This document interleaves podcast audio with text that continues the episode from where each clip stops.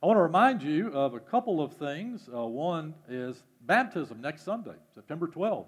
Uh, we're actually baptizing, joining uh, churches across our nation, Southern Baptist churches across the nation and the state, in what they're calling Fill the Tank Sunday is an opportunity to baptize folks. So we're going to be joining with a lot of churches for baptism. Our typical baptism is, is or our baptisms are typically scheduled for the second Sunday, so that works good for us. But if God is leading you to be baptized here or at home, let me know this week. Send me a next steps card, give me a call, shoot me an email, and let me know you want to talk about that. If, you, if you're a born again believer in Christ, you've never followed through in believer's baptism, let me know that. Maybe you are, have just recently accepted Christ and it's time to follow through. Maybe there's a recommitment you want to step up and make in your life. Let me know, and let's talk about that this week as we consider that for next Sunday. Also, as Pastor Mike already mentioned, members, please be sure and stay back this morning. At the end of the hour, we'll have a brief called business conference uh, to vote on the deacons uh, that have gone through the process and, and been nominated to you. We're coming back to you, the church body, this morning to bring those to you. And yes, the last two weeks I have been in Charlotte, North Carolina, holding the most adorable little baby. Now, I know you guys think your grandkids are adorable, but I got to tell you, I know where the one is. I know who she is.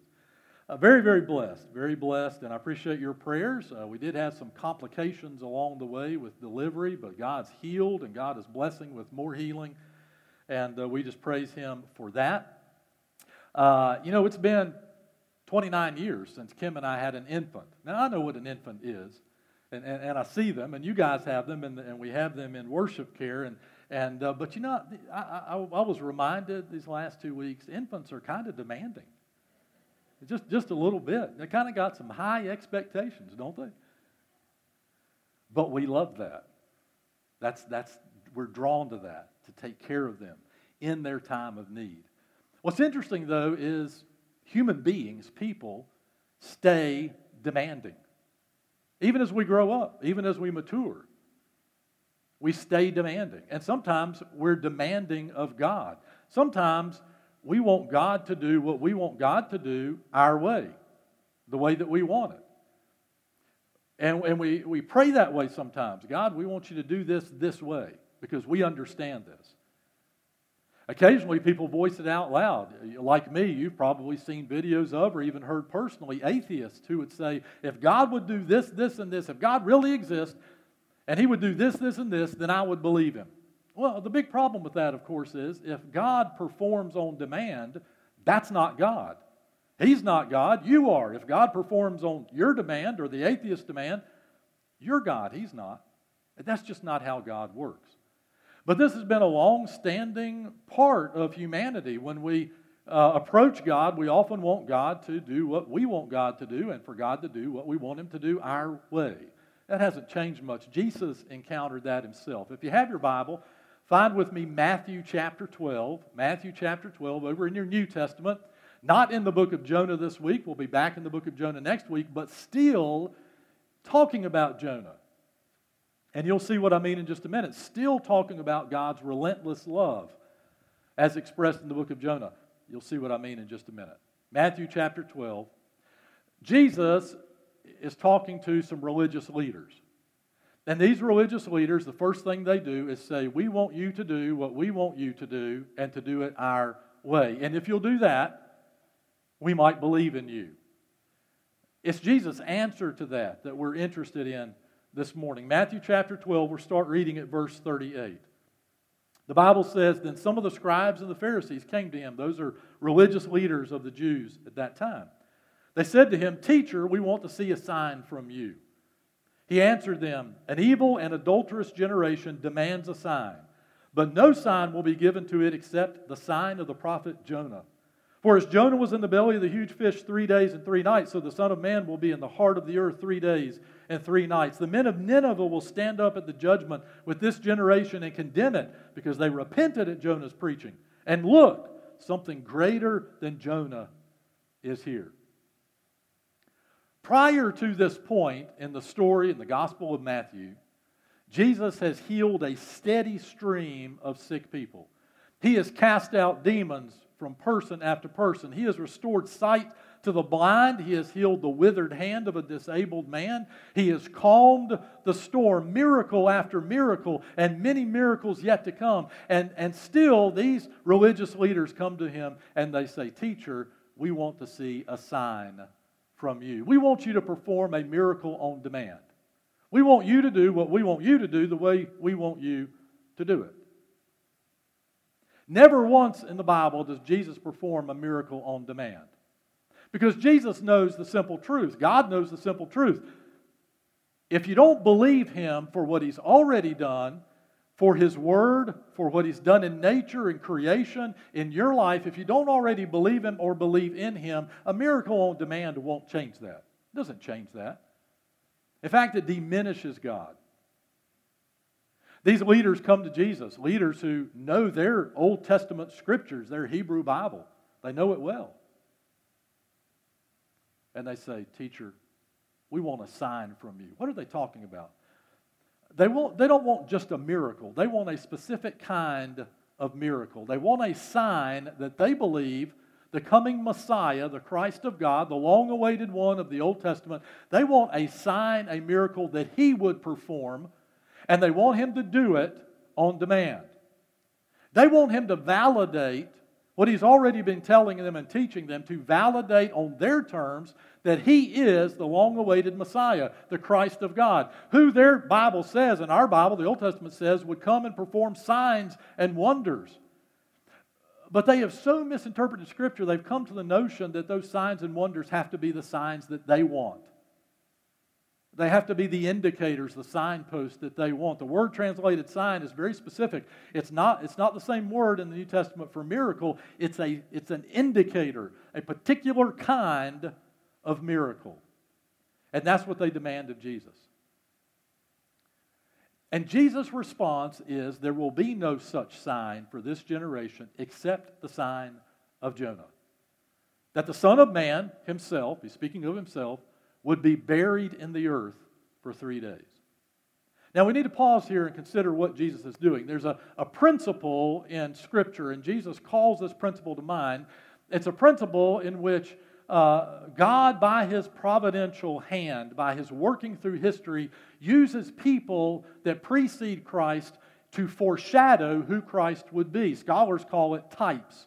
There are types of Christs in the Old Testament. They are not Jesus, they are not the Son of God, they are not Christ, but they illustrate, they reflect who Jesus will be.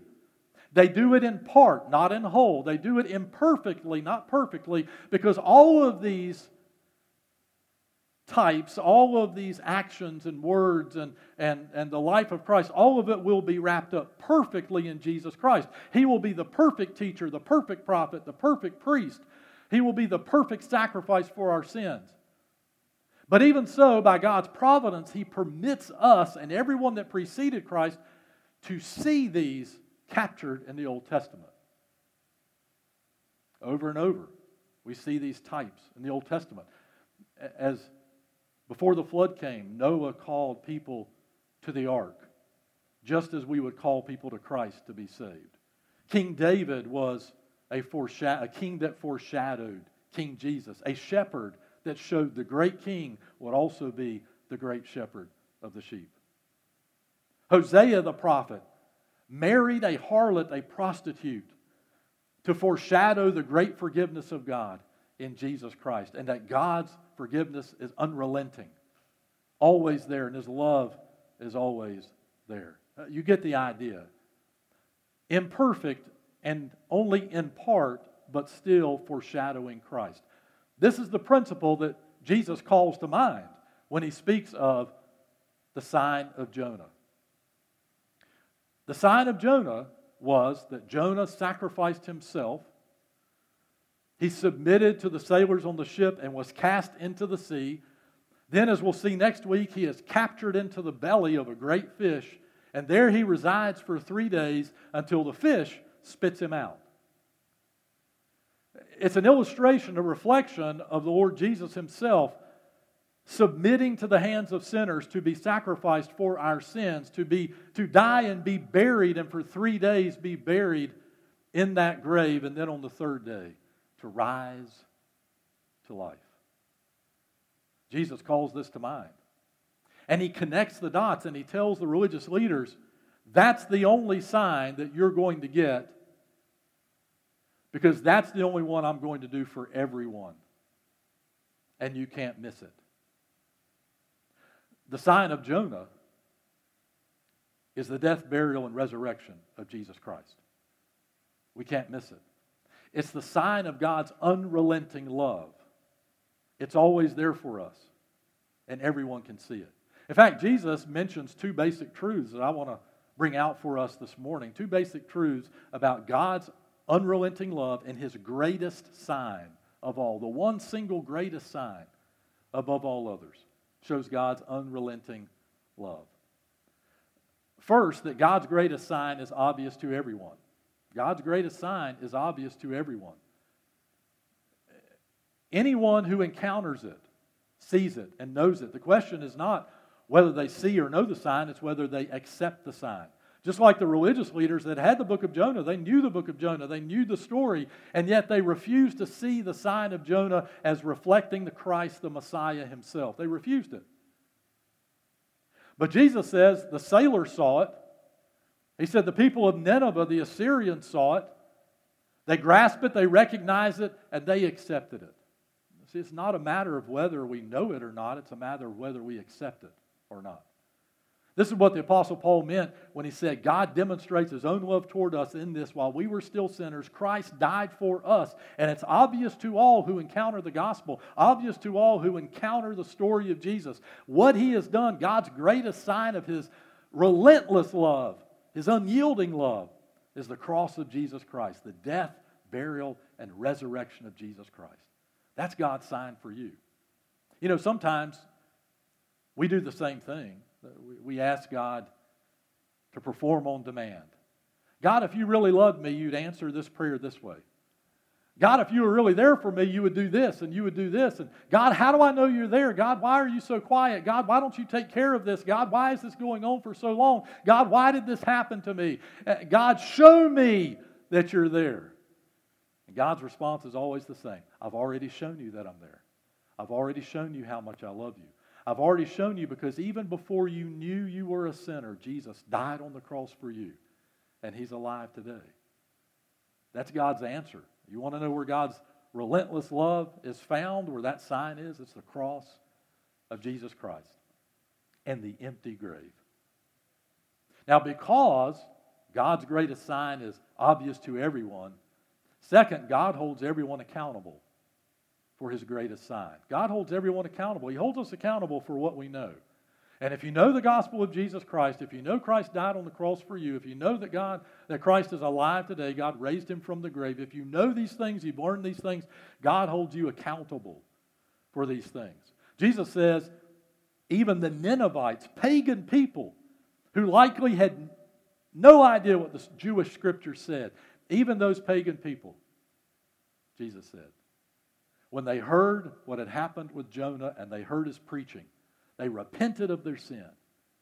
And Jesus says that was an imperfect sign of God and his unrelenting love. That was an imperfect sign. He says a greater sign is coming. And by that he means to the Jewish leaders, my death, my burial, my resurrection is coming. It will be the greatest sign you'll ever see. The question is that is whether you'll believe when you see it. So we all have the gospel before us. We all have the truth before us. We all know who Christ is and what he's done for us. That's not the question. The question is whether we accept it, whether we believe it. This morning we transition from talking about God's greatest sign to a symbol of that sign, to a symbol and illustration of what Christ has done for us on the cross. When we celebrate the Lord's Supper together, we are illustrating what Christ has done for us in the cross and the resurrection. We are remembering, as Christ told us to, remember what He's done for us. We're remembering it, we're celebrating it. We're celebrating His death. And with that, we're celebrating His resurrection.